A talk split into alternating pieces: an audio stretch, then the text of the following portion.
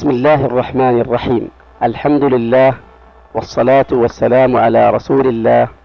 أيها الأحبة الكرام، يسعد إخوانكم في مؤسسة الإمام البخاري الإسلامية بمكة بالتعاون مع مندوبية الدعوة بالخالدية 2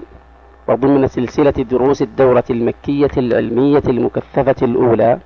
لعام 1428 للهجرة النبوية أن يقدموا لكم المدخل لدراسة الفقه لمعالي الشيخ الدكتور يوسف بن محمد الغفيص. نسأل الله تعالى أن ينفعنا بما نسمع. والآن مع الشريط الأول. إن الحمد لله نحمده ونستعينه ونستغفره ونتوب إليه ونعوذ بالله من شرور أنفسنا وسيئات أعمالنا، من يهده الله فلا مضل له ومن يضلل فلا هادي له، وأشهد أن لا إله إلا الله وحده لا شريك له، وأشهد أن محمدا عبده ورسوله صلى الله عليه وعلى آله وصحبه وسلم تسليما كثيرا. أما بعد، أيها الإخوة الكرام، السلام عليكم ورحمة الله تعالى وبركاته. وينعقد هذا المجلس في مقدمات في المدخل الفقهي لدراسة علم الفقه في الشهر السابع من سنة 28 و400 وألف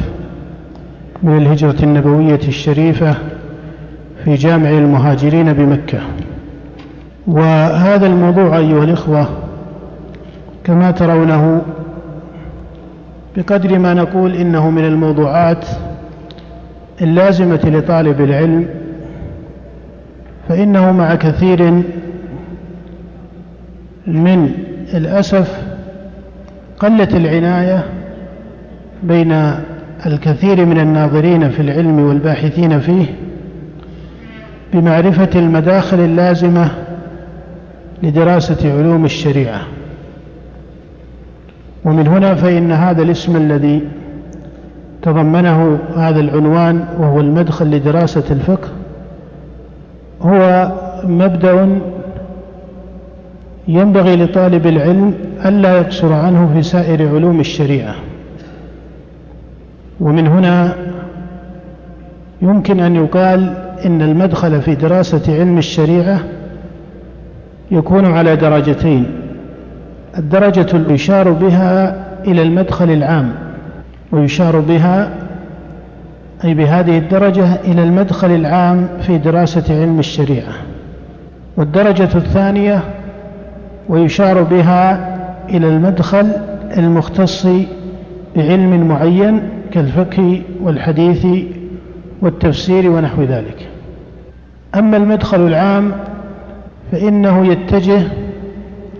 موجبه من جهة أن علوم الشريعة هي معنى واحد، فإن الاختصاص كما تعرفون أو التخصص كما يقال أيضا إنما هو من وجوه الترتيب لعلوم الشريعة. لما سمي هذا النوع من العلم فقها، وسمي النوع الآخر بالتفسير، وسمي النوع الآخر بالحديث وعلومه إلى غير ذلك، فهذا كان من الترتيب في تحصيل وضبط علوم الشريعة. وهو في الجملة كذلك، فإنك ترى أن هذه الأسماء المقولة على هذه المعاني تكون مناسبة لها،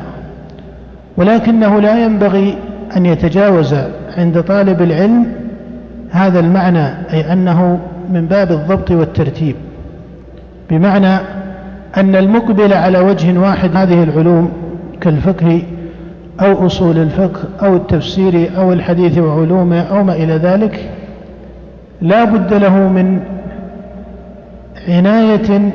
في ابتداء طلبه للعلم تصاحبه هذه العناية في مستقبل أمره مع النظر في كتب العلماء والنظر في العلم الذي قصد إليه، بمعنى أن يكون له في ابتداء طلبه للعلم مدخل عام لعلوم الشريعة. هذا المدخل لا ينبغي أن يختص بعلم واحد،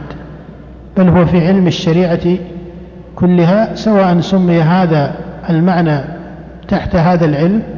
أو تحت هذا الفن كما يعبر أحيانا، أو تحت الفن الآخر كما يعبر كذلك. وهذا المدخل لا ينبغي أن يقصر على جملة من التسميات المجردة عن كثير من دلائلها أو من الاصطلاحات فحسب، وإنما لا بد أن طالب العلم تكون له قاعدة علمية شرعية هي التي يمكن أن نسميها الدرجة الأولى في المدخل، وهي المدخل العام لعلوم الشريعة. وتكون هذه الدرجة فيها قدر من الاستيعاب، وإذا نظرت في صفتها فإن ما يتعلق بأحوال الناظرين في علم الشريعة كما هو من بديهيات الأمور، فإن الناظرين في علم الشريعة ليسوا على درجة واحدة من حيث القدرة والإمكان. والصحيح أن العلم نفسه من حيث هو منتظم على وجه واحد، وإنما يختلف الأمر باعتبار محل العلم الذي هو المكلف. فإن الناظر في العلم والباحث فيه والطالب له كما هو بديهي في العقول والنظر، فإن مراتب الناظرين متفاوتة من حيث الإمكان، ومن حيث القدرة التي آتاها الله سبحانه وتعالى، ومن حيث التفرق، ومن حيث التسديد والتوفيق من الله سبحانه وتعالى، إلى غير ذلك من أسباب وموجبات التفاوت بين الناظرين في العلم. فإذا ما قصد طالب العلم على اختلاف إرادات الطالبين ومداركهم وقدراتهم، إذا ما قصد إلى مدخل عام يكون مناسبا لقدرته وإرادته واستطاعته، فإنه لا بأس أن يختلف غيره من الناظرين في العلم في قدر هذا المطلوب. وعليه كنتيجة لهذا المعنى لا يلزم أن يكون المدخل العام هو محدد من كل جهة.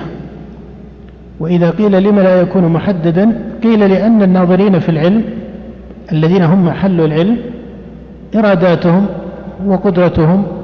وأحوالهم وفراغهم مختلف، فلما كان مختلفا فإن النتيجة اللازمة لهذا أن يكون المدخل نفسه من حيث التعيين لا يلزم فيه وجه واحد. وطالب العلم بعقله وإرادته وديانته قبل ذلك يبتغي الفاضل من هذا المدخل، يبتغي الفاضل من هذا المدخل. أما إذا قيل ما المقصود بهذا المدخل العام الذي هو جامع لمعنى النظر في علوم الشريعة، فإنه يقصد به الإقبال على معرفة المراد بكل معنى من معاني علوم الشريعة التي سميت فيما بعد فنا أو صارت فيما بعد علما مختصا بفن من الفنون، فيقصد إلى كل واحد من هذه العلوم ويكون له نظر فيه باعتبار نشأة هذا العلم من جهة، وباعتبار المعاني التي تضمنها هذا العلم من جهة. وكنتيجة لهذا فإن المتخصص فيما بعد ذلك في علم الفقه مثلا أو في علم الحديث مثلا لا يصح تحت هذا القصد أن يكون علمه في التفسير لا حقيقة له أو لا وجود له بوجه متحصل، بل حتى إذا أقبل على علم الفقه أو الحديث أو غيره من أسماء العلوم، فإن المدخل العام يقتضي أن يكون ناظرا في قدر مناسب لمراده ولقدرته ولإمكانه من كتب الفقه وكتب أصول الفقه وكتب التفسير وكتب اللغة وكتب الحديث وعلومه وهلم جرا. وإذا ما ابتغى طالب العلم في كل علم من هذه العلوم جملة من الكتب، ولو 3 أو 4 من الكتب التي هي أمهات في هذه العلوم، فإن هذا في الجملة يحصل عنه نتيجة مفادها أن طالب العلم بهذا الاعتبار قد أخذ مدخلا في أسماء العلوم أو في العلوم التي سميت بهذه الأسماء. لعل المقصود من المدخل على هذا المعنى صار بينا من حيث العناية بنشأة هذه العلوم كعلم الفقه، علم أصول الفقه، علم الحديث وعلوم الحديث، اللغة وخاصة ما يتعلق منها بعلوم الشريعة، ويتفرع عن ذلك النظر في مسائل الدلالات أي دلالات النصوص، ما يتعلق بعلم أصول الدين ومسائل الاعتقاد. العناية كمدخل عام بنشأة هذا العلم كاسم مختص وبمسائله على وجه من التفصيل الذي يناسب المقام، بحيث لا يكون تفصيلا كحال المختصين في هذا العلم. فمثلا إذا جئنا التفسير فإنه يقرأ في نشأة هذه الكتب ومناهجها، وقد كان السابقون من الصحابة والتابعين كما هو معروف على عناية بما سمي بالتفسير بالمأثور، والذي يتضمن بيان مراد الكلمات من حيث هي أفراد، وبيان مراد السياق من حيث دلالات السياق على معانيها. ثم اختص بعد ذلك كما تعرفون نوع من هذه الدلالات بنيت على الأثر من جهة، وبنيت على نظام الأدلة الفقهية من جهة أخرى، وظهر ما يعرف بكتب التفسير التي عنيت بالأحكام كأحكام القرآن للقرطبي ولابن العربي وأمثالها من الكتب التي عنيت ببيان أحكام القرآن، فإن هذا نوع، والسابق له كما في تفسير ابن جرير وأمثاله من كتب التفسير بالماثور نوع وهلم جرا. القراءة في النشأة أهميتها تأتي من جهة أن طالب العلم يكون على حسن إدراك لمقتضى هذه النتائج التي وصلت إليه في هذا العلم المعين. فمثلا إذا كان يقرأ في المدخل العام في كتب الفقه فأولى له أن يكون على نوع من الإدراك لنشأة المدارس الفقهية ونشأة المناهج الفقهية كذلك، فإن ثمة مناهج فقهية وثمة مدارس فقهية. هذا ليس مقصودا أن نستفصل فيه الآن، لكنه تمثيل للمقصود بماذا؟ بالنشأة. يعني لو أن طالب علم أو ناظر في العلم إقباله ومراده ونفسه مقبلة إلى أن يكون مقبلا أو مختصا بعلم الحديث مثلا، فأراد أن يأخذ مدخلا في الفقه، وإلا فإقباله من حيث الاختصاص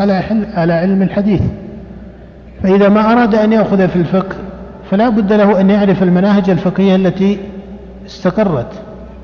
فإنه بعد النبي صلى الله عليه وسلم كان خلاف الصحابة كما تعرفون خلافا مشهورا في كثير من المسائل، وقد أجمعوا على كثير من المسائل، ولكن تكون من الفقه الذي أثر عن الصحابة رضي الله تعالى عنهم تكونت بعض المدارس الفقهية وتكونت بعض المناهج الفقهية التي الخلاف بينها كمناهج أو كمدارس هو في الجملة من خلاف التنوع المقبول. على كل حال هذا سيأتي، لكن المقصود أن من يقصد إلى علم من العلوم كعلم الفقه وهو مختص بعلم الحديث مثلا أو بعلم الاعتقاد مثلا أو بآخر أو بالتفسير مثلا وأصوله، فإنه يأتي إلى النشأة، لأن النشأة تفيد طالب العلم حتى يعرف منازع المدارس الفقهية. وإذا ما قرأ بعد ذلك في كتاب من كتب فقه الحنفية مثلا أو كتب المالكية فإنه يدرك النشأة التاريخية التي تولد عنها الفقه المالكي، فإنه ربما يقرأ في كتاب لفقيه من فقهاء المالكية من أهل المغرب كما تعرفون، وقد كثر المالكية في المغرب أليس كذلك؟ لكنه وهو يقرأ إن لم يكن قارئا في النشأة ومتصورا للنشأة لا يستصحب الأصل الذي تفرع عنه هذا المذهب من حيث مدرسة الإمام مالك التي كانت في المدينة النبوية كنتيجة لجملة من فقه التابعين المأخوذ عن الصحابة رضي الله تعالى عنهم، أو ما يسميه بعض الناظرين في هذا الباب بأنه هو مدرسة أهل الحديث الأولى التي تولدت عنها مدرسة بغداد. على كل حال العناية بنشأة العلم مهمة من هذا الاعتبار كمثال، باعتبار أن يدرك معنى المدرسة كالتمذهب مثلا، وهذا إن شاء الله سيأتي له حديث فيما بعد. لكن على كل حال العناية بالنشأة ليس كتسلسل تاريخي يقصد للرسم التاريخي المعين بتسمية رجال بأسمائهم وأنسابهم وأخذوا عن فلان وهذا في تاريخ كذا وولد في تاريخ كذا ويقال إنه في سنة 97 وقيل في سنة 96، ثم البحث في هذه التي فيما أرى أنها من الجزئيات كتقدم في سنة الوفاة أو الولادة أو محل الوفاة ومحل الولادة. هذا ليس هو المقصود في النشأة التاريخية، إنما المقصود البحث في النشأة التاريخية العلمية التي يكتسب بها الناظر تصورا مفيدا لنظره في العلم يوم ينظر في العلم بعد ذلك كنتائج، كأحكام فقهية مثلا في علم الفقه، كتفسير في علم التفسير، كنتائج للمحدثين في طريقة حكمهم على الحديث من حيث الصحة والضعف، والتفاوت بين مدارس المحدثين أو بين طرائق كثير من المحدثين في الحكم على الحديث، وأثر التأخر التاريخي في تساهل أو إسقاط بعض علماء الحديث لكثير من الشروط التي كان يشترطها بعض المتقدمين من المحدثين للحكم على الحديث بالصحة. فإنك إذا اعتبرت مثلا حال بعض الأئمة كابن خزيمة مثلا في صحيحه وقارنت بينه وبين صحيح البخاري، فإن هذا سمى كتابه صحيحا وهذا سمى كتابه صحيحا، أليس كذلك؟ ولكن بين شرط البخاري وطريقته وبين طريقة ابن خزيمة تفاوت كبير. فالفقه بمثل هذه الأمور. أما من حيث التسميات وأين ولد البخاري وهل هو في بلدة كذا أو في بلدة كذا وهذه البلدة انتقل منها، يعني أحيانا بعض الجزئيات التي هي من التاريخ المجرد الذي ليس متصل اتصالا علميا مباشرا بالعلم، هذا ليس هو المقصود وإن كان شريفا في بابه، وإن كان شريفا في بابه. المقصود العناية بالنشأة من هذه الجهة. مثله إذا جئت إلى علم أصول الفقه فإنه يعنى الناظر في المدخل العلمي العام لعلم الشريعة فيأخذ بعض الكتب التي كتبت في علم أصول الفقه، ويأخذ من هذا ما كان من الكتب عمدة في بابه. ولماذا يقال إنه يأخذ عمدة في بابه؟ لأنه لن يختص بعد ذلك ويتتبع كتب أصول الفقه إذا ما كان مقبلا على علم آخر كالتفسير مثلا، فينبغي له أن يأخذ 3 من الكتب، كتاب يؤسس له في علم أصول الفقه ويتدرج به إلى كتاب متوسط، وكتاب ثالث يكون عمدة في علم أصول الفقه حتى يكون متصورا لجملة هذا العلم، حتى يكون متصورا لجملة هذا العلم. مثلا لو أخذ بعض المقدمات المختصرة وبعضها معاصر في علم أصول الفقه ثم ارتقى إلى كتاب متوسط ثم انتهى مثلا بكتاب جامع من كتب الأصول كالمستصفى لأبي حامد الغزالي، فقرأه وحاول أن يصل إلى فقه جملته، ثم تجده بعد ذلك من المقبلين على علم آخر، على التفسير مثلا أو على علم الحديث مثلا، إما رواية وإما دراية، فيكون علمه بأصول الفقه في الجملة عنده علم إلى قدر كبير مناسب متحصل. مثله إذا كان مقبلا على علم الفقه فإنه يقبل على الحديث سواء من جهة علوم الحديث أو من جهة الرواية، فليس صحيحا أن الفقيه لا يعرف من رواية الحديث عن النبي صلى الله عليه وسلم إلا ما تعلق بجملة من الأحكام، وهي المختصرات التي كتبها الحفاظ المتأخرون كبلوغ المرام والمحرر وأمثالها. هذه باعتبار نظر الفقهاء تكون متصلة بنتائجهم الفقهية أكثر من غيرها. ولكن من القصد في علم الشريعة أن يقصد إلى كتب السنة الأمهات فيجعلها مدخلا له في العلم، ولو بنوع من القراءة المتأملة مرة أو مرتين أو 3، أو يتعاهد ذلك فيما يتردد فيه من العلم بقراءة الكتب 6 أو الكتب 9، وهي معروفة عند طلبة العلم: البخاري ومسلم والسنن الأربع ومسند الإمام أحمد وموطأ الإمام مالك وسنن الدارمي. فهذه الكتب 9 لا ينبغي لطالب العلم أن يقصر عن النظر فيها إذا ما كان من أهل الحديث أي بمعنى أنه من المختصين بعلم الحديث، فإن انشغاله بهذه الكتب سيكون من جهة أخرى، من جهة النظر في أسانيدها وطرقها ومن جهة درايتها وغير ذلك من الأمور التي يختص بها الناظرون في الحديث. لكن إذا ما كان مقبلا على علم آخر فإن هذه سنة النبي صلى الله عليه وسلم، وهي أصل العلم مع كتاب الله سبحانه وتعالى، فلا ينبغي أن يكون النظر فيها مختصا لأهل الحديث. ولربما أن بعض الناظرين في الحديث حتى إنما ينظر في مسائل الطرق والأسانيد ولا ينظر في المتون، وكأن المتون إنما هي من اختصاص الفقهاء، وهذا ليس كذلك. فإن العارفين بعلم الحديث يدركون أن المتن له أثر حتى من جهة صحة الحديث وضعفه والحكم عليه بكونه محفوظا أو بكونه شاذا أو ما إلى ذلك، والعلة كما تكون في السند فإنها تكون في المتن. فعلى كل حال هذا فيما أرى أنه من المدخل لطالب العلم. ولعل بعض طلبة العلم أو السامع لهذا الكلام قد يقول إن الكتب التسعة مطولة، فإن المقصود من المدخل ليس أنه يكون هو الأول في العلم وينتهي بسنة أو سنتين، إنما المدخل العام يكون مصاحبا لطالب العلم في رحلته العلمية، حتى ولو كان يشتغل بعلم خاص، حتى ولو كان لا يتبادر حينما نقول المدخل العام أنه ينتهى منه ثم يبدأ بالمدخل الخاص، هذا ليس كذلك، وهذا ترتيب فيما أرى فيه وهم كثير. إنما المقصود أن طالب العلم يكون لديه منهج يسميه لنفسه مدخلا عاما يتصل بكل علوم الشريعة. أما هذا المدخل متى ينتهي فليس المقصود أنه ينتهي قبل أن يدخل في التخصص كما يقال، إنما المقصود أن هذا المدخل يصاحبه. فلربما تأتي إلى رجل قد عرف بعلم الحديث مثلا أو عرف بعلم التفسير، وربما كان أستاذا فيه بحسب التراتيب الأكاديمية اليوم، أو كان مشهورا فيه ببحوث أو عرض أو تدريس أو نحو ذلك، فإذا ما كان معروفا بعلم التفسير فلا يعني أنه في هذه المرحلة من الاختصاص بهذا العلم أنه معزول عن علم أصول الفقه، بل يجب أن يكون جزءا من المدخل الذي ينتظم معه إلى مراحل متقدمة من العلم. وبقدر ما نقول إنه مثلا في الأخذ بعلم شيء من علم أصول الفقه تأخذ منه مقدمات، ثم تأخذ كتابا منتهيا في هذا العلم كالمستصفى، فإن الكتاب المنتهي لن يدرس كمدخل أو كجزء من المدخل العام للعلم إلا في مراحل متأخرة لطالب العلم، بعض الشيء عن أوائل الطلبة التي هي السنة الأولى والثانية وربما الثالثة ونحو ذلك.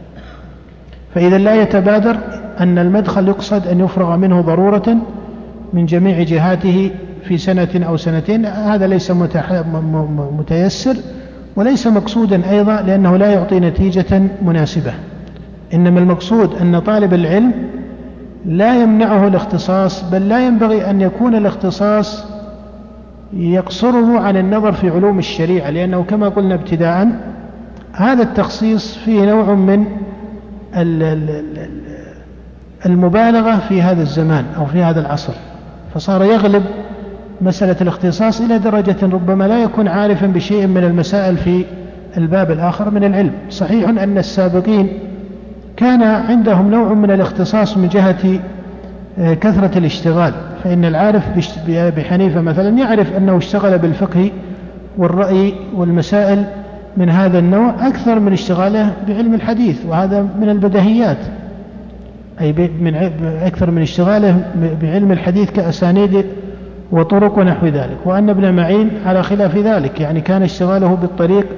أو بطرق الحديث وأسانيده والرواية وجمعها ونحو ذلك، ما ليس له في الرأي والفقه والقياس ونحو ذلك. ولكن مع هذا فإن لأبي حنيفة قدرا من المعرفة، ولابن معين معرفة مشهورة في الفقه وله فقه، ولكنه لم يحفظ بقدر ما حفظ عنه فيما كثر اشتغاله به. فعلى كل حال أصل علم الشريعة واحد، والاختصاص وإن كان مناسبا أو سائغا من بعض الجهات إلا أنه لا يمنع ثبوت المدخل العام بين هذه العلوم. فعلى كل حال هذا هو الجملة العامة التي يبتدأ بها، وهي المدخل العام، ويتواصل فيها بعد ذلك. ثم بعد ذلك الدرجة الثانية وهي المدخل الخاص بكل علم، والعلم المقصود بالكلام في هذا المجلس وما بعده من المجالس إن شاء الله تعالى هو ما يتعلق بعلم الفقه، وما يتعلق بعلم الفقه. فلا بد لطالب العلم من مدخل يكون له محصلا لحسن النظر في مسائل الفقه التي كتبها الفقهاء في كتب الفقه، إما الكتب التي نظمت على مذهب واحد، وإما الكتب التي قصد أصحابها أن يجمعوا فيها جملة من المذاهب. والمدخل المتعلق بعلم الفقه يعتبر القول فيه كما يعرف ذلك الناظر في هذا العلم أن القول فيه في كثير من التسلسل وكثير من التطويل، ومجلس أو ثلاثة من المجالس لا يمكن أن تكون معرفة أو حاصرة لما ينبغي أن يسمى مدخلا في الفقه. ولعل من أهم النتائج التي يصل فيها هذا المجلس ويتداول القول فيها هو أن طالب العلم يدرك أنه لا بد من مدخل في هذا العلم، كما أنه لا بد من مدخل في غيره من العلوم. وهذا المدخل كما عرف سابقا أنه يعرف بنشأة العلم وبجملته، هذا هو معناه العام. وأما معناه الخاص في علم الفقه فإن ثمة جملة من المقدمات، وبعد ذلك جملة من المراتب في معرفة المسائل الفقهية. أما المقدمات وهي المتعلقة بالمدخل الخاص في دراسة علم الفقه، نقول ثمة أمران. الأمر الأول وفيه جملة من المقدمات في هذا العلم أي في علم الفقه، والأمر الثاني وفيه جملة من الدرجات ويقصد بها درجات النظر في المسائل الفقهية. فإذن المدخل في الفقه يتضمن القول فيه أو يكون القول فيه في أمرين: الأمر الأول مقدمات، والأمر الثاني درجات النظر في المسائل الفقهية. أما المقدمات المقصودة ولربما أنها هي التي يتسع لها هذا المجلس والكلام في درجات نأتي إليه بعد ذلك، أما من جهة المقدمات فإن ثمة جملة من المقدمات العلمية التي يحسن بطالب العلم الناظر في علم الفقه أن يقصد إليها وإلى حسن إدراكها وتصورها. المقدمة الأولى من حيث معنى الفقه في خطاب الشارع وفي اصطلاح المصطلحين على هذا العلم، فإنك تعرف أن كلمة الفقه أو أن اسم الفقه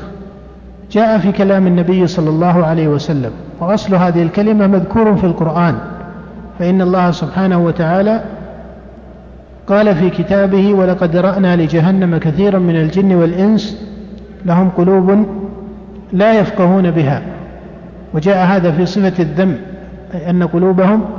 لا تفقه ما نزل على النبي صلى الله عليه وسلم، فعلم أن الفقه هو من صفات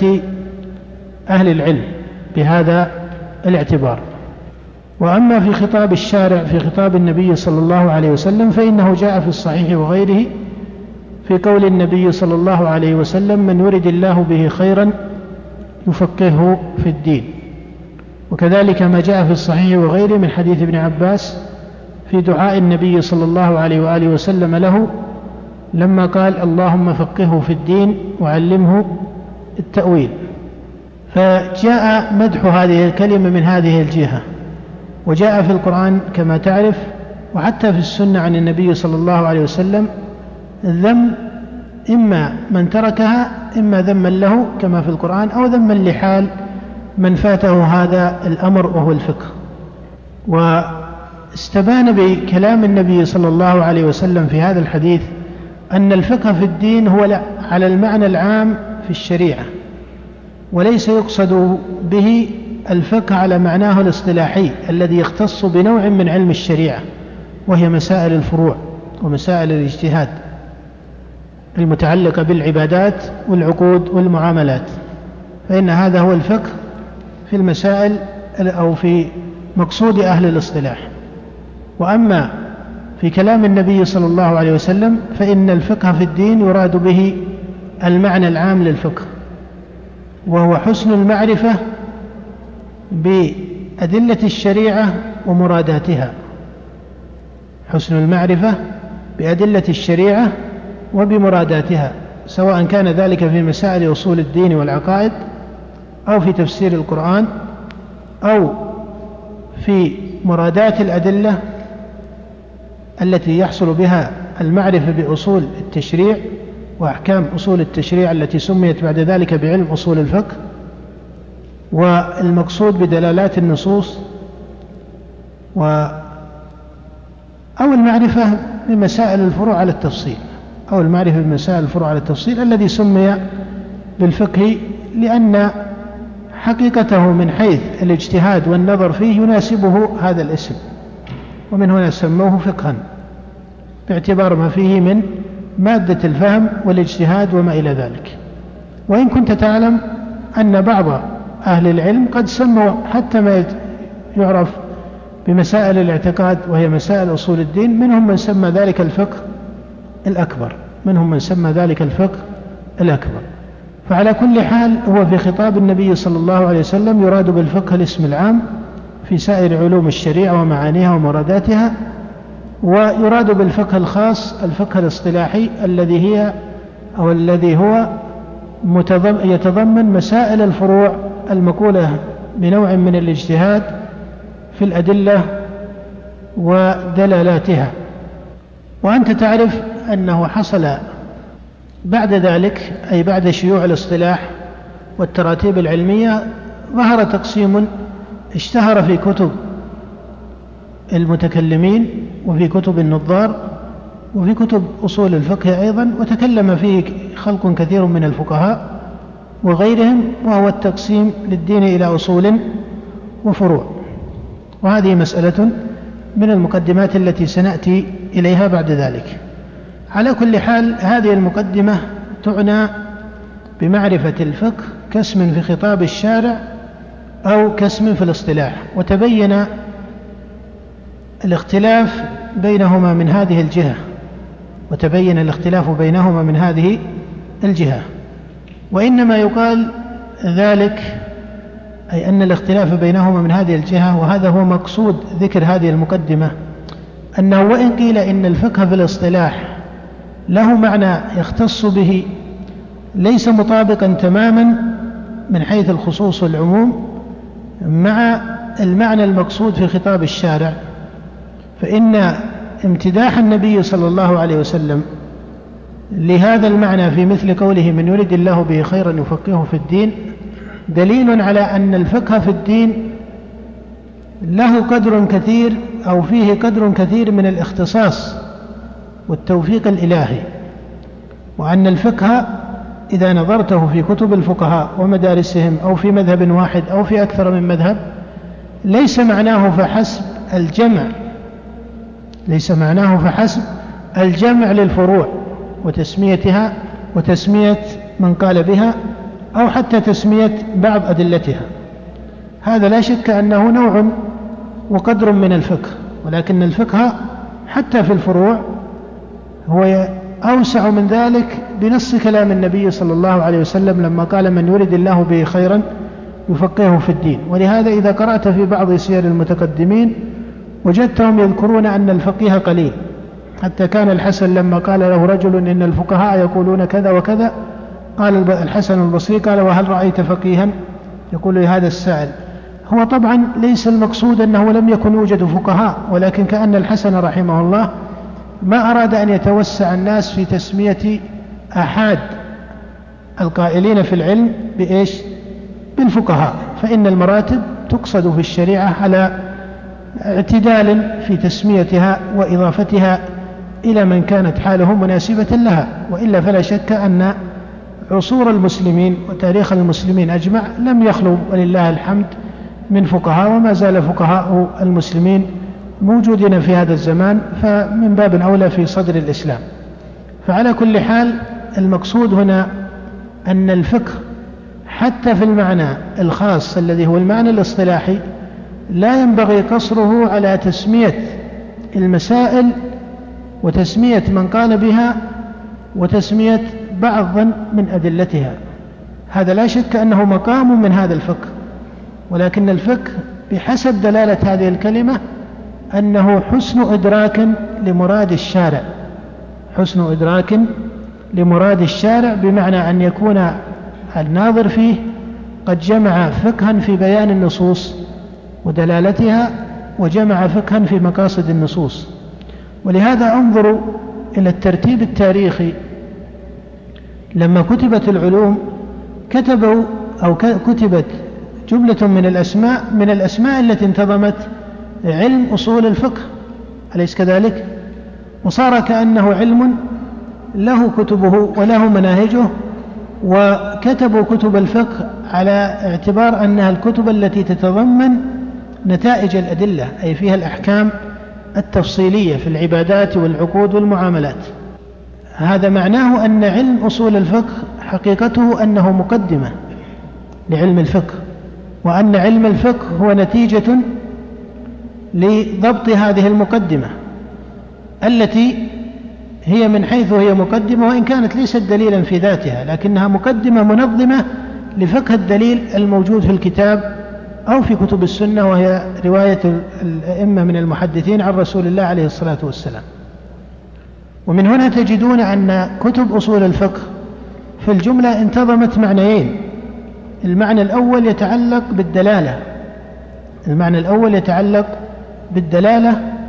أي دلالة النص ودرجات الدلالة وأنواع الدلالة، وهذا في الجملة محصل من اللغة، هذا في الجملة محصل من اللغة، كالعموم مثلا، والخصوص والإطلاق والتقييد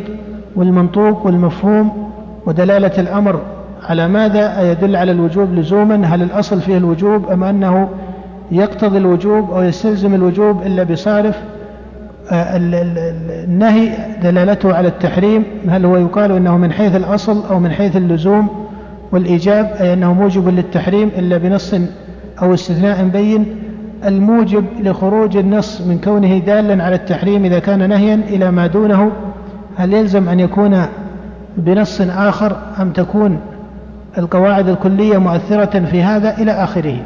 هذا ترى في الجملة يعود إلى بيان اللغة، هذا يعود إلى بيان اللغة، وهو أحد ركن علم أصول الفقه. ولهذا لعلكم تذكرون أنه أثناء الكلام في المدخل العام لما ذكرت العلوم التي يعتنى بها ذكر علم اللغة، وخاصة ما يتصل منه بإيش؟ بعلم العناية بلغة العرب، وخاصة ما يتصل منها بعلم الشريعة، لأن بعض الأبواب في علم اللغة وأسماء اللغة أصبحت من الأمور المتسعة أكثر من هذا، أصبحت متسعة أكثر من هذا كما هو معروف. فعلى كل حال ما يتعلق بعلم أصول الفقه هو من هذه الجهة، هذا أحد ركنيه أنه يتعلق بمعرفة البيان، بيان اللغة وتطبيق هذا البيان على خطاب الشارع. ولهذا تجد أن الأصوليين عنوا بجمع صيغ العموم، أي الصيغ الدالة في اللغة على العموم، وإذا جاء في كتاب الله سبحانه وتعالى مثل هذه الصيغ فإنهم يجعلون هذا النص عاما. من أين تولد لهم هذا؟ هو في الأصل من دلالة اللغة، وإن كانت دلالة اللغة هنا على العموم والخصوص ونحو ذلك ليست دلالة مختصة، بمعنى لا يقصر الأمر على اللغة وحدها، وإنما ثمة جملة من الموجبات لضبط الدلالات عند الأصوليين من حيث العموم والخصوص والإطلاق والتقييد، لكن اللغة هي أحد المكونات الأولى في ترتيب هذا البيان من حيث دلالة خطاب الشارع على الأحكام. القسم الثاني أو الركن الثاني في علم أصول الفقه وهو المتعلق بالمقاصد، مقاصد أدلة الشارع ومقاصد خطاب الشارع. وإن كان من الوهم الذي يعني وقع في بعض الكتب أو في بعض البحوث هو التفريق بين دليل الشارع وبين المقاصد، ولهذا ربما صار اتجاه أن البعض يأخذ كما يقال بالأدلة، وآخرون صاروا يقدمون المقاصد. هذا على كل حال ليس من حيث الأصل شأنه منتظم، لأن الحق أن المقاصد هي مقام في الأدلة وليست مختصة عن الأدلة، وإنما ثمة بيان الدليل ومن حيث الجملة من المكونات وأخصها اللغة، وما يتعلق بالمقصد الذي هو التشريع من حيث الأسباب ومن حيث العلل وأمثال هذه المعاني عند علماء الأصول والقواعد. وبمناسبة ذكر هذا المنهج هنا معنى ينبغي لطلبة العلم أن يكونوا على بصيرة فيه، وهو أن المعاني التي هي صحيحة بذاتها من حيث الشريعة لا يصح بحال أنه يفتات في شأنها إما إفراطا وإما تفريطا كنتيجة أو كردة فعل كما يقال لطروء نقص في استعمالها أو تطبيقها من جهة أو منهج أو غير ذلك. بمعنى أن علوم الشريعة ومقاصد الأدلة لا يصح، يعني كتعبير أوضح في المقصود، لا يصح أن تكون تحت وطأة وطائلة ردود الأفعال بين المناهج المختلفة. فمثلا لما تكلم من تكلم من الذين علوا بتطبيق نصوص الوعيد على غير مرادها في زمن علي بن أبي طالب رضي الله تعالى عنه، فصاروا على عناية بذكر نصوص الوعيد وخاصة في القرآن وتأويلها على غير وجهها. وجاء بعد ذلك من أهل الإرجاء وغيرهم من تكلم في نصوص الوعد، ولما جاء من يثبت الصفات ويبالغ في إثباتها إلى حد التشبيه، وجاء من ينفي ذلك بأنواع من الطرق. لا يصح حينما يوجد من ينفي الصفات، هذا من حيث المنطق ومن حيث الشرع، لا يصح حينما يوجد من ينفي الصفات مثلا في مسائل العقائد أن يبالغ البعض في الإثبات، وهذا وجد. لما وجد من ينفي الصفات بالغ بعض المنتسبين للسنة في الإثبات، ولما وجد من يتأول أو عفوا لما وجد من من ينفي الصفات من كثير من المدارس التي اتخذت منهجا في نفي الصفات أو في تأويل الصفات، لما جاءت مناهج التأويل المبالغة في التأويل إلى درجة من درجات النفي، لما جاءت هذه المدارس وجد عند بعض المنتسبين للسنة مبالغة في ماذا؟ في الإثبات. ولما أراد بعضهم أن يرد على أهل التشبيه مال إلى بعض طرق التأويل، وهذا معنى حتى ذكره الإمام ابن تيمية رحمه الله، يقول إن الحنابلة لما اشتهروا في كثير من مراحل التاريخ بأنهم من المثبتة ومن المعنيين بالإثبات، صار بعضهم يثبت أو يبالغ في يبالغ في الإثبات حذرا من ماذا؟ أو مجانبة لماذا؟ مجانبة للتأويل. فكذلك إذا دخلنا إلى باب آخر فيما يتعلق بمسائل الفقه وأصول الفقه، إذا وجد من يعنى بالمقاصد إلى ربما درجة من ترك النص كما توجد أحيانا، مع أن هذا يحتاج إلى بحث من حيث الإضافات والتطبيقات، لا ينبغي التوسع في نسبة الناس إليه على أدنى رأي أو على أدنى نظر، لأن هذا قد يكون فيه تكلف أولا وفيه ظلم ثانيا. لكن لو كان الأمر كذلك، أو إذا وجد هذا الأمر وله بعض الوجود في بعض الصور، يتحاشى القول في المقاصد والنظر في المقاصد باعتبار أن بعضا مما تكلم في المقاصد قدمها على النص، لأن هنا تكون الأمور تعيش كما يقال ردود أفعال. العلم ينبغي أن يسوق الناس إلى الصواب، بمعنى أن هذه الاجتهادات التي تطرأ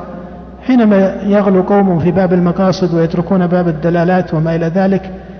أو بالعكس ذلك، فإن هذا الخطأ إذا عرض في التاريخ أو وجد في هذا العصر أو كثر أو قل، لا ينبغي أن يكون مؤثرا في الضبط الشرعي للأمور، فإن دلالة النص دلالة مقصودة عند الصحابة رضي الله عنهم، بل مقصودة في التكليف الشرعي، كما أن مقصود النص جزء من النص لا ينبغي أن تسقط رتبته. وأنا أرى أنه لا يناسب أصلا أن يقال النصوص والمقاصد، وإنما يقال دلالة النصوص من حيث البيان الذي سبق له مثالات العموم والخصوص والإطلاق والتقييد إلى آخره، بيان النصوص ومقاصد النصوص. وإلا حتى المقاصد هي قدر من مقام النص وإفادته والعمل به وتطبيقه وغير ذلك من المعاني. فعلى كل حال أن المقصود هنا أن نشير إلى أنه باب، كما يعبر في التعبير الشائع، باب ردود الأفعال مع الأسف ممتد في كثير من مراحل التاريخ، على خاصة لما توجد بعض الغلو في باب، فربما وجد غلو في نفي هذا الباب ويكون الحق دائرا في الوسط بين هذا وهذا. صحيح أن هذا الوسط ولله الحمد لا يزال موجودا، لكن على طلبة العلم أن يكونوا معنيين بأنه إذا حصل خطأ، وقد يكون هذا الخطأ ظنيا أيضا وربما كان وهميا، لكن حتى ولو حصل خطأ بالحقيقة، وحتى لو تولد عن هذا الخطأ منهج ما، فإن المعالجة أو الدرء لهذا الخطأ أو تجاوزه لا تكون بنوع من الغلو المسقط لرتبة هذا المعنى الذي أحاط به صاحب هذا المنهج أو صاحب هذا القول أو ما إلى ذلك. ولهذا ينبغي أن يدرك أنه في دراسة علم الفقه الدلالات مقصودة، النص والأصل، دلالة النص من حيث وبيان المقاصد، هذا أيضا مهم. المقاصد مهمة في الشريعة، وما امتاز الفقهاء وأئمتهم إلا بمعرفة مقاصد الشارع مع معرفتهم بدلالة النص. لهذا الإمام أحمد رحمه الله أثنى على الإمام الشافعي في بعض الأمور من مثل هذه الجهات. ولكن أن يكون المقصد أو مقاصد الشريعة يقصد بها معنى من النظر غير المرتب على قواعد الأدلة أو على أصول الاتباع للنبي صلى الله عليه وسلم ولكتاب الله، ويقال المقصد يقدم على النص، لا شك أن هذا منهج ليس مقبولا، لكن تجاوز مثل هذا إذا وجد أو عند وجوده، سواء وجد كقول أو كمنهج أو نحو ذلك، يكون باعتبار المقاصد. وألا تسقط، أنا الذي أخشاه بهذا التعليق أنه ينساق فيما بعد مجموعة من طلبة العلم إلى التخفيف من شأن فقه الأدلة، الفقه المتين الذي يعتبر الدلالة ويعتبر المقاصد، بحجة أن المقاصد صارت يستدل بها أو صارت تستعمل استعمالا غير مناسب. مثل لما استعملت بعض المدارس العقدية دليل العقل استعمالا غاليا حتى قدمته على النقل. جاء من يقول بأن دليل العقل ليس دليلا صحيحا أصلا، وبعضهم حتى بعض المخالفين لطريقة الأئمة من سلف هذه الأمة رضي الله تعالى عنهم والصحابة وما إلى ذلك، قالوا أنهم لم يستعملوا أصلا دليل العقل، وجعلوا الدليل الشارع حتى دليل القرآن ليس فيه دلالة عقلية، وهذا إنما هي دلالة خبرية محضة. هذا هو المشكل. أنتم تعرفون أن القرآن فيه دلالة خبرية وأخبار كثيرة معروفة وبينة، لكن فيه خطاب عقلي. لما يقول الله سبحانه وتعالى: ضرب الله مثلا رجلا فيه شركاء متشاكسون ورجلا سلما لرجل هل يستويان مثلا، أليس هذا خطابا للعقول؟ أي دليل عقلي أقوى من هذا الدليل؟ هو دليل شرعي باعتباره قرآنا من عند الله وكلاما من عند الله ومن كلام الله سبحانه، ولكنه دليل عقلي من حيث المقدمات. لما جاء ذلك الرجل من الكفار وقال: من يحيي العظام يا رميم، وهو ينكر البعث، وزعم الذين كفروا أن لا يبعثوا، هذا خبر. لكن لما جاء واحد منهم يجادل وقال كما ذكر الله سبحانه وتعالى: وضرب لنا مثلا، أي أتى بحجة عقلية في ظنه هذا الكافر. والمثل يعني الدليل من حيث موازنة التصور الذي يفرض. فقال جل وعلا: وضرب لنا مثلا ونسي خلقه، قال، أي هذا المنكر للبعث: من يحيي العظام وهي رميم. هذه مقدمة، وأخرى نتيجتها إنكار البعث. كان الجواب في القرآن قل يحييها الذي أنشأها أول مرة. يعني إذا كنت تمنع إحياءها بعد أن كانت رميما بعقلك،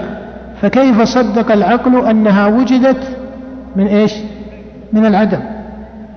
أيهما أولى بالوجود؟ الذي هي رميم إلى حال أخرى أو التي من العدم؟ الثاني. فمن باب أولى يثبت ذلك. فالقصد ماذا؟ أنه لما استعمل بعض المتكلمين في أوائل ظهور علم الكلام دليل العقل استعمالا طاغيا واستعمالا غاليا حتى قدموه على النقل، جاء بعض المنتسبين للسنة وإيش وماذا وأسقط رتبة دليل العقل، وجاء من هو مخالف لهم وهذا أكثر ونص على أنهم لا يقولون بدليل العقل من كل جهة. ولهذا تجدون أن الإمام ابن تيمية وأمثاله من المحققين من الأصل لا يرون ثمة تعارضا، وهذا هو المعنى الصحيح عند كبار علماء الإسلام في التاريخ كله، وهو المعنى البسيط حتى في العقل والفطرة، أنه لا تعارض بين العقل والنقل. يعني إذا كان أولئك قدموا دليل العقل على دليل النقل، فإن الصواب هنا ماذا؟ أن يقال إنه لا تعارض بين ماذا. ولهذا ابن تيمية لما أراد أن يرد على ذلك القانون ما سمى كتابه تقديم النقل على العقل، مع أنه لو سماه كذلك لكان مألوفا، أليس كذلك؟ لكنه سمى الكتاب كما هو مشهور في اسمه الآن درء تعارض العقل والنقل. وهذا هو الصحيح، أن العقل إذا تبين أنه دليل عقلي يعني يعرفه العقلاء يصدقه العقلاء، هذا لا يتعارض مع النقل أبدا. ولهذا الله سبحانه وتعالى يوم يوافي المخالفون للرسل ربهم ويردون عذابه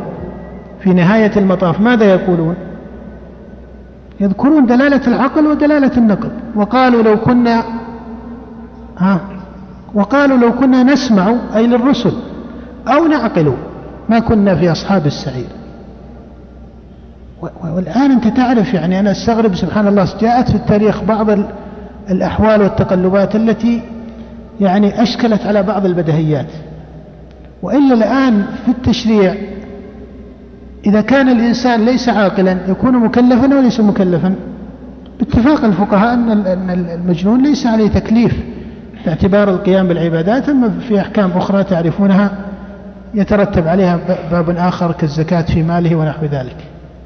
لكن إذا كان العقل ساقطا فإن التكليف يكون مرتفعا. فإذن الذي نقصده هنا حتى لا يعني تسقط رتبة المقاصد. ولا شك كما أكدت لكم أنه من يقول إن المقاصد تقدم على النص هذا قول غلط ومنهج فيه سقط كثير ولا يصح ولا يعتبر، لكن لا يعني هذا أن الجواب الصحيح إيش؟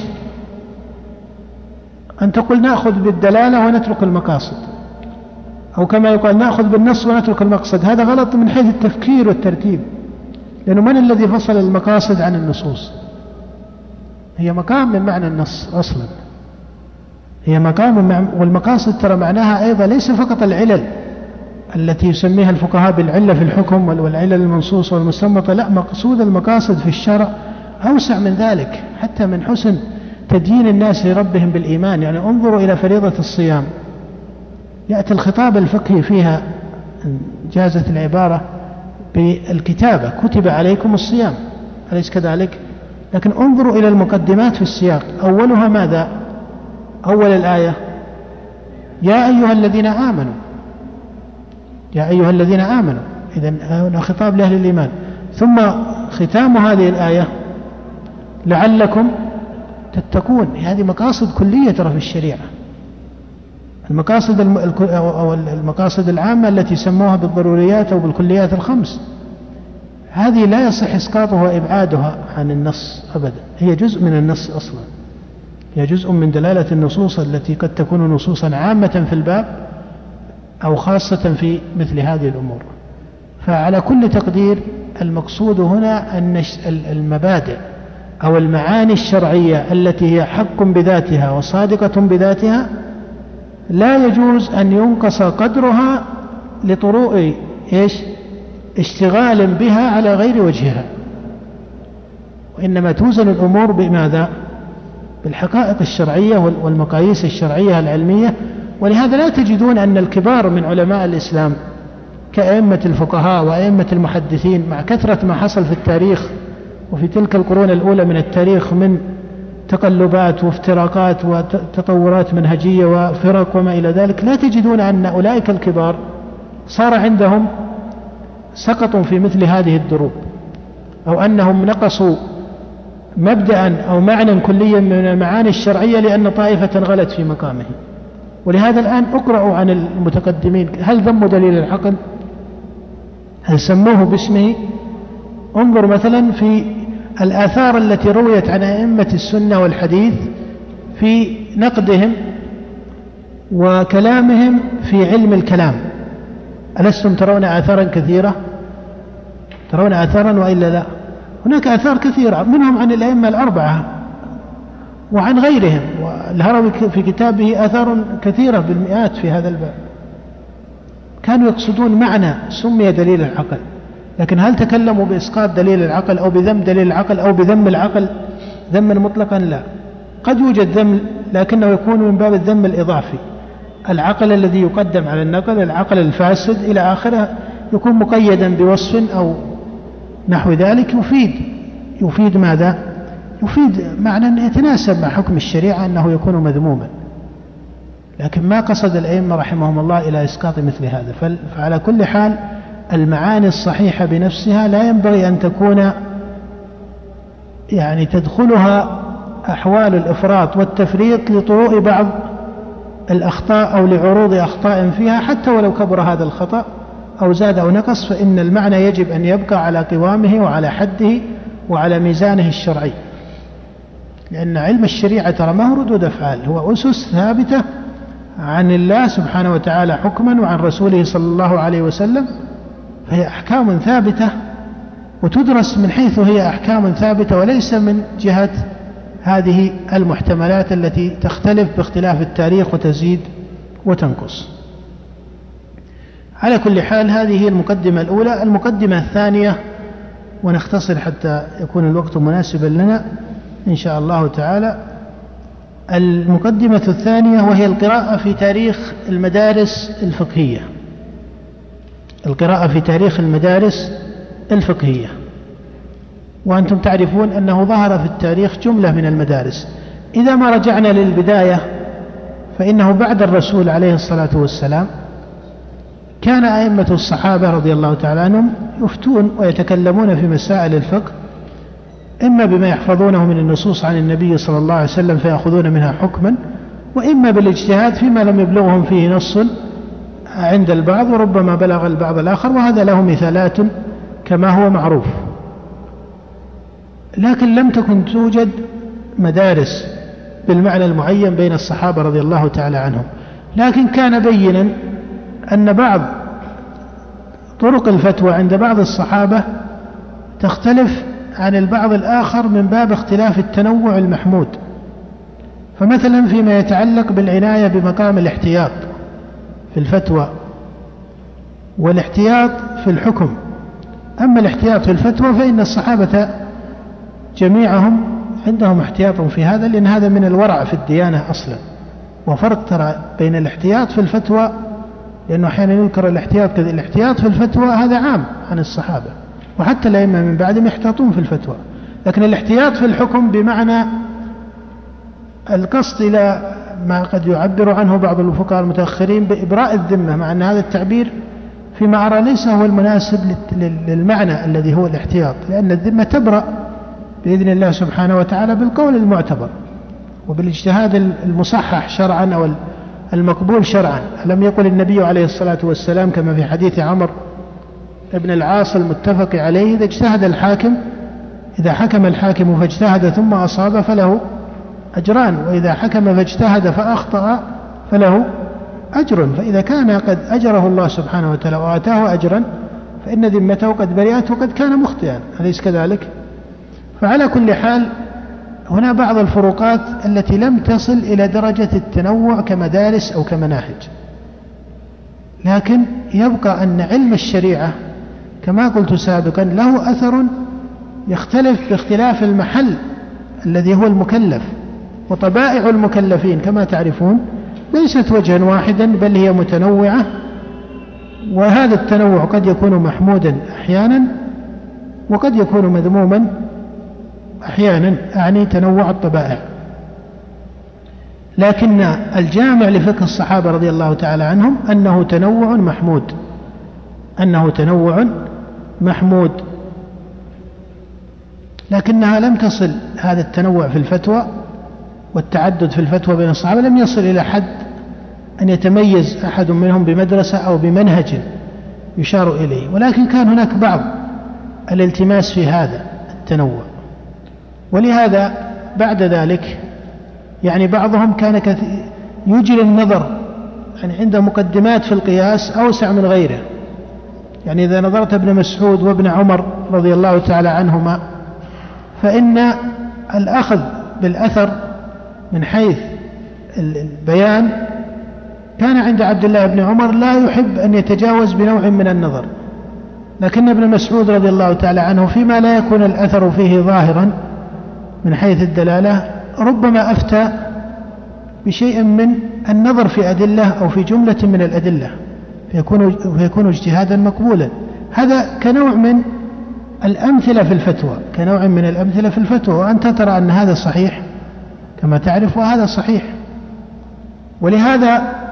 الكوفيون فيما بعد رتبوا على فقه من على فقه عبد الله بن مسعود. صحيح أن ما كتبه الكوفيون بعد عبد الله بن مسعود في زمن أبي حنيفة وما إلى ذلك لا تستطيع أن تقول إن هذا كله مضاف إلى ابن مسعود أو إلى مدرسة ابن مسعود كشخص وكإمام، لكن هناك بعض المقدمات في طريقة فتوى عبد الله رضي الله تعالى أخذ كبار أصحابه، وتعرفون أن عبد الله كان له أصحاب كبار أخذوا فتوى، حملوا فتوى خاصة في الكوفة، فكانت هذه مقدمات. لكن في مدرسة التي كثر فيها خاصة أن الكوفيين لما مدرسة ابن مسعود كما يقال، مع أنه هذا قد لا يكون على إطلاقه، لكن الكوفة لم تكن فيها الكثير من الرواية، كانت الرواية من حيث الأصل موجودة في المدينة النبوية، يعني الأصل في مدرسة المحدثين أنها أين؟ في المدينة، لأن هي مدينة الرسول عليه الصلاة والسلام والصحابة متوافرون فيها من حيث الأصل وهلم جرا. نقف للأذان. إذن المقصود أن فقه الصحابة رضي الله تعالى عنهم كان فقها منتظما على ما أخذوه عن النبي صلى الله عليه وسلم وما تلقوه من القرآن، وإن كان ثمة وجه من التنوع في فقه الصحابة كما سبق المثال بذلك بين عبد الله بن مسعود وعبد الله بن عمر، فإن ابن مسعود كما سبق الإشارة إليه يتوسع في الاجتهاد على القواعد الشرعية الصحيحة أكثر من حال عبد الله بن عمر رضي الله تعالى عنه، وهذا يختلف بها جملة من الأسباب، بجملة من الأسباب، منها الأسباب العلمية. ولكن الاجتهاد في كلام عبد الله بن مسعود رضي الله تعالى عنه كان أكثر منه في كلام ابن عمر، وهذا تقول إنه على أصل وعلى سنة، وهذا على أصل وعلى سنة. وانظروا إلى الصحابة حتى في زمن النبي صلى الله عليه وسلم في بعض المسائل التي يحصل فيها شيء من التردد يتنوع فيها الاجتهاد، كما في حديث ابن عمر لما قال عليه الصلاة والسلام لا يصلين أحد العصر إلا في بني قريظة، فإن الصحابة رضي الله تعالى عنهم لما انطلقوا إلى بني قريظة منهم من صلى العصر في الطريق في وقتها، ومنهم من لم يصلها إلا في بني قريظة وإن فاته الوقت. قال ابن عمر فما عنف رسول الله صلى الله عليه وسلم واحدا من الفريقين. فإذن هذا مثل للتنوع الموجود في فقه الصحابة، لكن الذي امتازت به مدرسة الصحابة رضي الله تعالى عنهم أن جميع أنواع الفقه فيها كان فقها محكما، سواء الفقه الذي أثر عن ابن عمر وأخذه كثير من أئمة المدينة وأهل الحديث، أو الفقه الذي أثر عن ابن مسعود وبنى عليه كثير من الكوفيين وأمثال ذلك. فإن جميع أئمة الصحابة رضي الله عنهم كان فقههم محكما ولم يكونوا بحاجة إلى كثير من المسائل التي حصل التردد فيها فيما بعد لقربهم من النبي صلى الله عليه وآله وسلم وأخذهم عنه، وكان لسانهم فصيحا،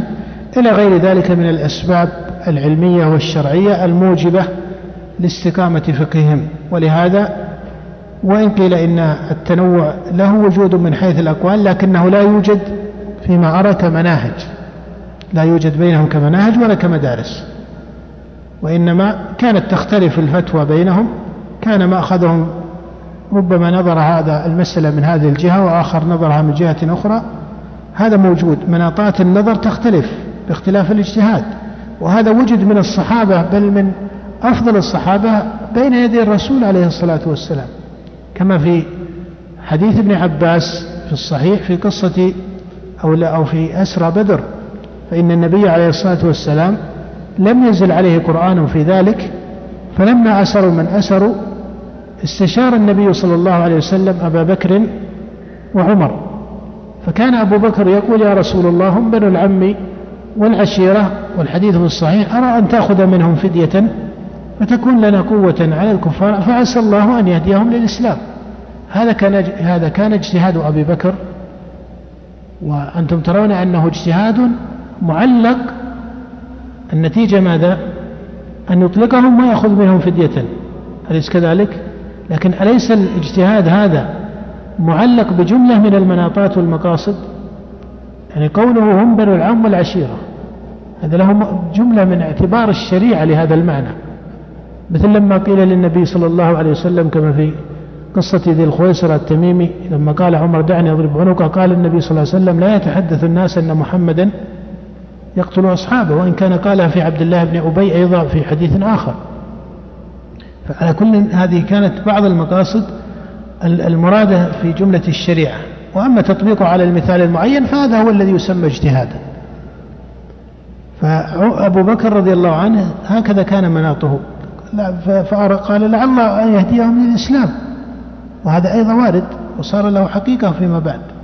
عمر لما رد النبي صلى الله عليه وسلم أرجع الأمر إليه وقال ما ترى يا ابن الخطاب؟ قال لا والله يا رسول الله ما أرى الذي رأى أبو بكر، ولكن أرى أن تمكنني من فلان نسيب لعمر فأضرب عنقه، وتمكن علي من عباس فيضرب عنقه، فإن هؤلاء أئمة الكفر وصناديدها. أليس هذا كان اجتهادا مختلفا كنتيجة وكمناطات؟ فإذا الصحابة وجد بينهم اختلاف في الاجتهاد، لكن ما كان هذا على نظام مدارس منتظمة. لماذا؟ لأن هذا الانتظام لم يكن له سبب أصلا، وجامعهم أكثر، يعني موارد الاتفاق المشتركة بينهم غالبة، يعني اختلافهم في بعض المسائل من الاجتهاد لم يكن مؤهلا أن توجد مدارس تختص بأتباع وما إلى ذلك. لكن فيما بعد لجملة من الأسباب، من الكثرة ومن تعلق الأمور فيما يتعلق بعلم الرواية وضبط الأحاديث وتمييز الصحيح عن الضعيف، ومن فقه الدلالات واللغة وأثر العجمة لما دخلت على المسلمين، يعني ذهبت الفصاحة إلى غير ذلك المسائل، تكونت المدارس الفقهية وصار فيها بعض الامتيازات في أمور بينة، وإن كانت هذه المدارس مع قولنا بأنها امتازت باعتبار حال الصحابة ففيها امتياز، ولكنها باعتبار المفهوم الشرعي العام فإن هذه المدارس كمدرسة أبي حنيفة ومالك وأحمد والشافعي والليث بن سعد والأوزاعي وأمثالها من المدارس، والتي شاع منها وبقي له شيوع أكثر هي المدارس الأربعة المشهورة المالكية والحنفية والشافعية والحنبلية. هذه المدارس الخلاف بينها كما هو معروف تنوع، بمعنى أنها من حيث الجملة مدارس محمودة، واجتهادها في الجملة اجتهاد مناسب من حيث أنه مبني على القواعد الشرعية الصحيحة، وأما من حيث الصحة وعدم ذلك فهذه مسألة أخرى. إنما المقصود هنا القراءة في تاريخ المدارس الفقهية وتكوينها،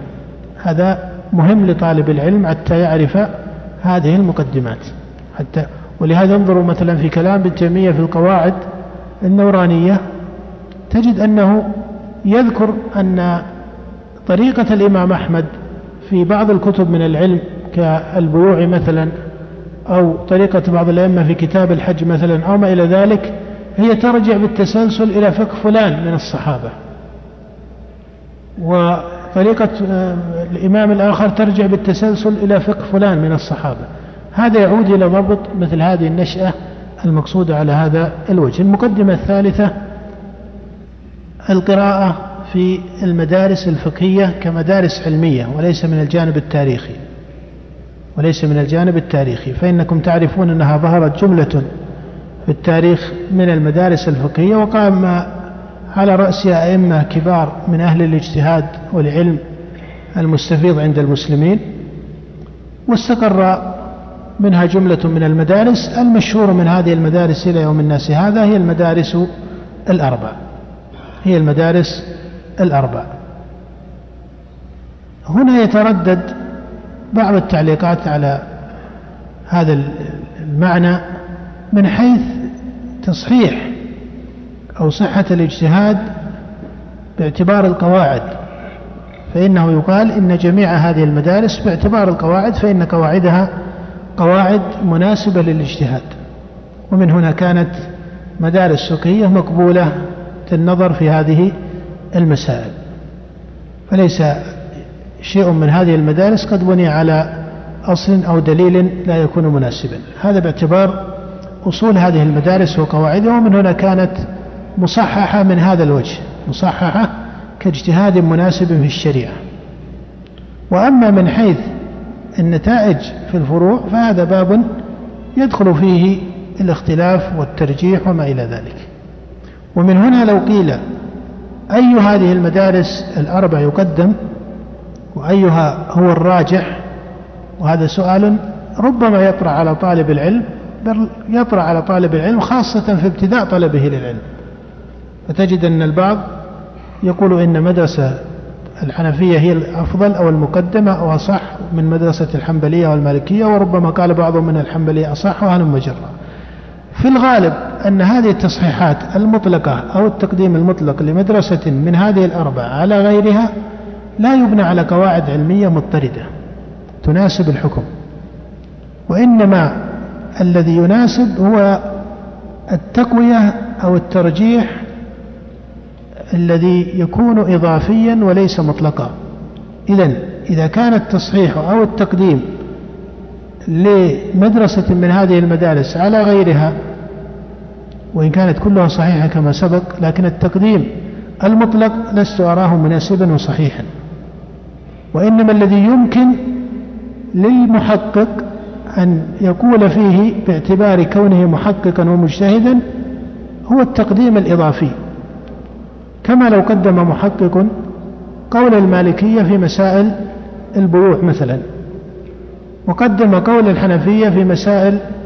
أخرى كمسائل الطهارة مثلا، وقدم ثالث أو هو نفسه قول الشافعية في باب آخر. فمثل هذه التقديمات الإضافية هي التي يشير إليها بعض المحققين، كما تراه عند ابن تيمية رحمه الله في كلام شيخ الإسلام ابن تيمية في القواعد النورانية، يقدم أن أصول الإمام أحمد وطريقته في هذا الباب أجود، وأن طريقة مالك في هذا الباب أجود وهل مجرى. هذا التقديم الإضافي، وهو على كل حال لا يعني قطعا وإنما يعني اختيارا وترجيحا. فالمهم أو المقصود هنا هو العناية في دراسة المناهج والمدارس الفقهية باعتبار المعاني العلمية وليس باعتبار الجهة التاريخية التي سبق الإشارة إليها. مما يعنى به هنا العناية بالمدارس الأربع باعتبار أئمتها الأربعة، وهم مالك وأبو حنيفة والشافعي وأحمد، وما امتاز به كل إمام، فإنك تعرف أن أحمد صار له امتياز مشهور في الحديث لا يقع لأبي حنيفة، وصار لأبي حنيفة رحمه الله من العناية بالرأي والقياس والترتيب على ذلك اشتهار معروف، حتى قيل إنه كان يقع له في مجلسه الخاص أكثر من 40 من كبار أصحابه يتداولون معه المسألة من حيث القياس والنظر وما إلى ذلك، فكانوا معنيين عن الكوفيين، كانوا معنيين كثيرا بمسائل القياس والنظر والرأي إلى آخره. في الإمام الشافعي صار له امتياز من بعض الوجوه لا توجد عند بعض الأئمة من الفقهاء أو حتى من أهل الحديث، كعلمه رحمه الله أو سعة علمه باللغة والناسخ والمنسوخ. حتى الإمام أحمد قال ما عرفنا الناسخ والمنسوخ إلا لما جلسنا الشافعي. هذا ليس المقصود فيه أنه ينفى في حق إمام آخر هذا العلم من كل جهة، ولكنهم يتفاضلون. وكما أن أحمد أفضل من الشافعي في الحديث، فإن الشافعي له من العلم بلسان العرب ما لا يقع لكثير من الأئمة، وهذا أمر معروف. فهذا من حسن الضبط والمعرفة حتى يكون الترجيح مناسبا. آخر مسألة نعلق عليها قبل أن ننتهي من هذا المجلس هو أن طالب العلم في دراسته في المدخل الفقهي يعرف مقدمة تتعلق بجمهور الفقهاء والظاهرية. فإنكم تعرفون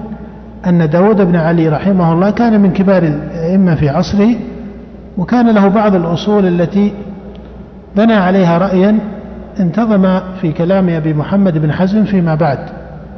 وطرد له الإمام بن حزم تراتيب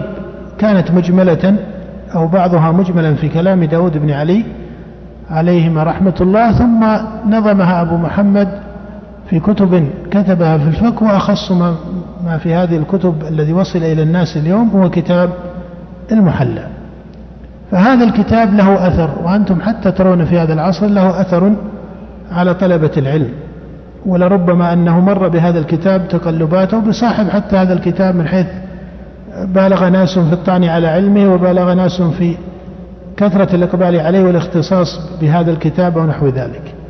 وهذا جزء مما سبق الإشارة إليه، إلى أن طالب العلم ينبغي له أن يكون معتدلا، وأن يكون قارئا لحقائق العلوم بعيدا عن أثر الإفراط أو التفريط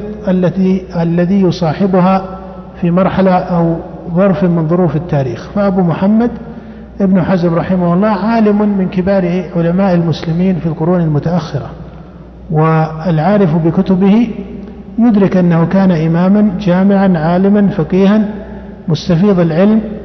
وعلى ديانة متينة تراها في كلامه وإراداته رحمه الله، وعنايته بتعظيم السنة والانتصار لمذهب الصحابة وما إلى ذلك. ولشيخ الإسلام ابن تيمية ثناء مشهور على أبي محمد بن حزم، إلا أنه مع ذلك له طريقة مختصة نتج عنها كثير من القول الفقهي المتأخر عن الترجيح، بل نتج عنها كثير أو بعض الأقوال التي هي من الغرائب في مسائل الفقه.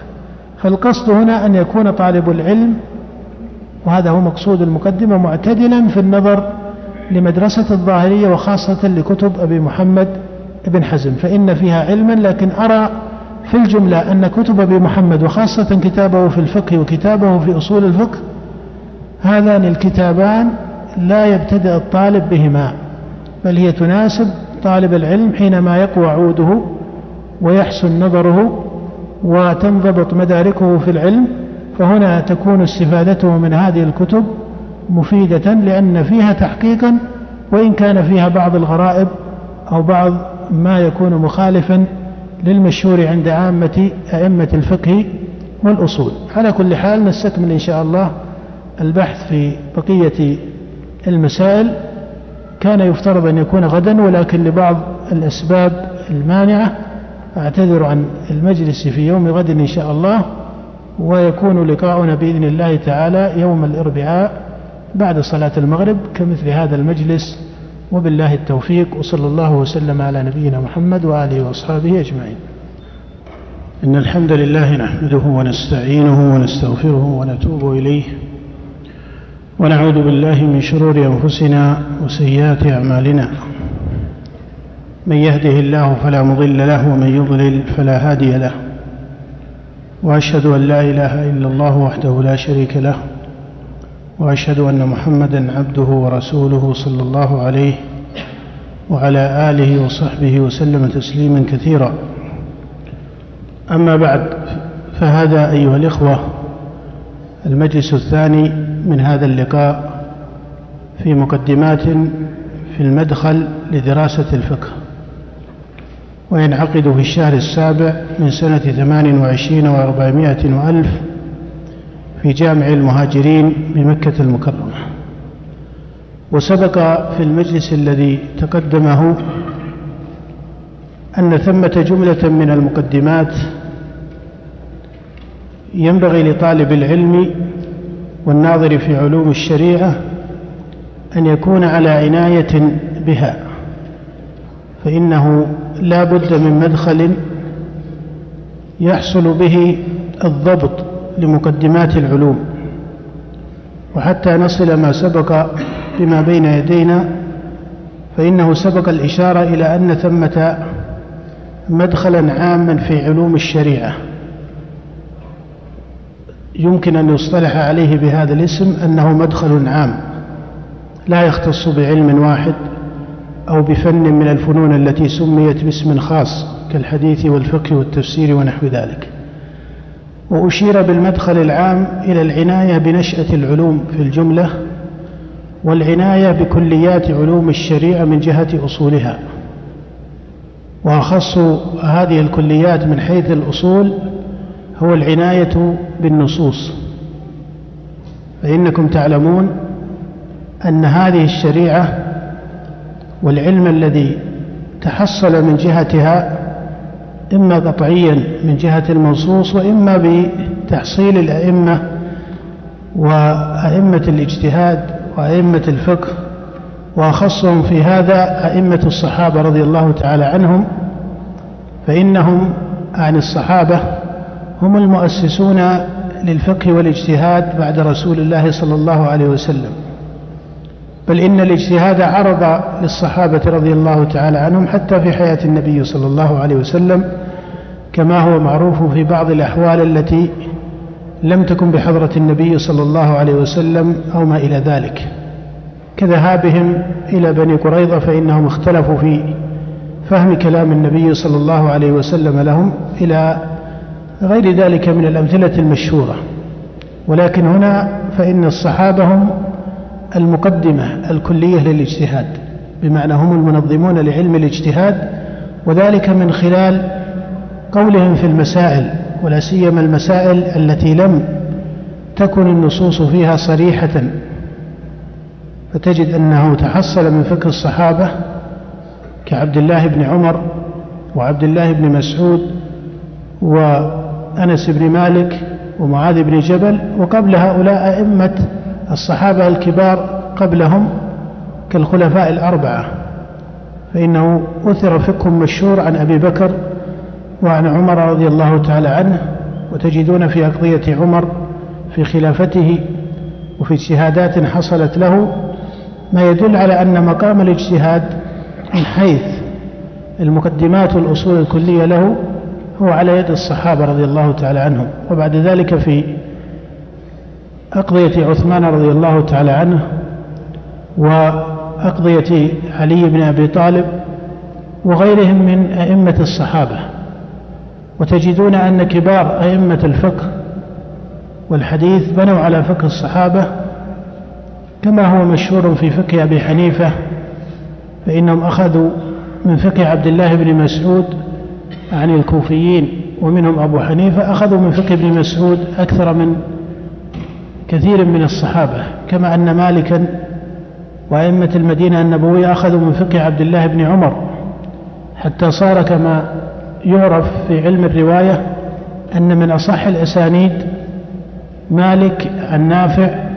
عن ابن عمر، وهذا وإن كان في باب الإسناد والرواية، إلا أنه يدل على أن علم ابن عمر قد اتصل إلى مالك وأمثاله من أئمة المدينة النبوية. فإذن في المدخل العام أخص ما فيه العناية بالنصوص، والمقصود هنا نصوص الكتاب والسنة، ولهذا أرى أن المقدمة الكلية لعلم الشريعة هو أن طالب العلم يحفظ القرآن ويهتدي إلى جملة تفسيره، وكذلك يحفظ السنة. وإذا قيل يحفظ السنة فإن هذا المعنى كما تعرف فيه تفاوت، لأن ما يقال في السنة ليس كما يقال في القرآن، من جهة أن ما في كتاب الله سبحانه وتعالى هو مقصور على ما عرف عند المسلمين واتفق المسلمون عليه، وهو الكتاب المنزل على نبيهم. وأما السنة فإن أئمة الرواية جمعوا في ذلك جملة من الرواية، وجاءت في هذا جملة من الكتب المشهورة ورتبها الأئمة بحسب درجاتها، وصار أخصها الكتب الستة. ولهذا ينبغي لطالب العلم أن يقصد إلى حفظ السنة، أي إلى حفظ ما يكون مناسبا لوقته ومناسبا لما آتاه الله من القدرة والإرادة وسعة الذهن وغير ذلك، هذا بحسب أحوال الناس يتفاضلون فيه. ولكن المهم في المقصود فيما أرى أنه لا ينبغي لطالب علم، ولا سيما من صار له في العلم اسم من جهة الكتابة أو التدريس أو التعليم، وصار يضاف إلى علم الشريعة وصار له نوع من الرأي والقول في مسائلها، لا ينبغي أن يقصر عن حفظ كثير من سنة النبي صلى الله عليه وسلم، لأن العلم أيها الإخوة، العلم هو محصل من هذين، من كتاب الله ومن سنة نبيه صلى الله عليه وسلم. ولا يزال المسلمون بخير ما عظموا كتاب الله وسنة رسوله عليه الصلاة والسلام، وأخص من يقوم بذلك هم ورثة الأنبياء وحملة العلم الذين قال عنهم الرسول فيما روي عنه في حديث تعلمون ما فيه من كثير من الكلام، ولكنه من حيث المعنى فإن معناه مناسب لدلائل الشريعة، يحمل هذا العلم من كل خلف عدوله. فهذا مما يؤكد على طلبة العلم كثيرا، سواء حفظوا في الصحيحين أو حفظوا في الكتب الستة أو حفظوا فيما هو أخصر من ذلك كمختصرات أحاديث الأحكام كبلوغ المرام أو المحرر أو نحوها. ولكن فيما أرى أن الإقبال على حفظ السنة هذا من أهم المقامات العلمية، ولا يقصر ذلك، ونحن نتحدث عن المدخل العام، لا يقصر ذلك على أحاديث الحلال والحرام فحسب، وإن كان لها مقام جلي. ولهذا تجدون أن أئمة السنة الكبار كالبخاري وأحمد ومسلم وأبي داود والنسائي إلى آخره من أئمة السنة، لما صنفوا في أحاديث النبي صلى الله عليه وسلم لم يخصوا أحاديث الأحكام وحدها، وإنما جمعوا في هدي النبي صلى الله عليه وسلم وسننه وأيامه، كما عبر البخاري بهذا التعبير في اسم صحيحه. فحتى ما يتعلق بأيام النبي صلى الله عليه وسلم وما كانت له من الأيام المختصة المشهودة بأقوال أو أفعال أو ما إلى ذلك، لأن طالب العلم فيما أرى، ونحن نتحدث الآن حتى لا يتقاطع الكلام في المدخل العام، إذا ما حفظ جملة أحاديث الكتب الستة أو ما دونها أو صحيح البخاري أو مختصر البخاري أو مختصر الإمام مسلم أو صحيح مسلم، هذا في المدخل العلمي إذا ما حفظ القرآن وحفظ مثل هذا على حسب استطاعته، صار عنده جملة من الحديث الصحيح المشهور. ولا سيما أن الحافظ يبتدئ في مثل هذه الأحوال بالبخاري كما تعرف. أخي الحبيب، نتابع سويا ما تبقى من هذه المادة على الشريط التالي مع تحيات لجنة الدروس العلمية بتسجيلات الإمام البخاري بمكة. هاتف رقم 5495 779.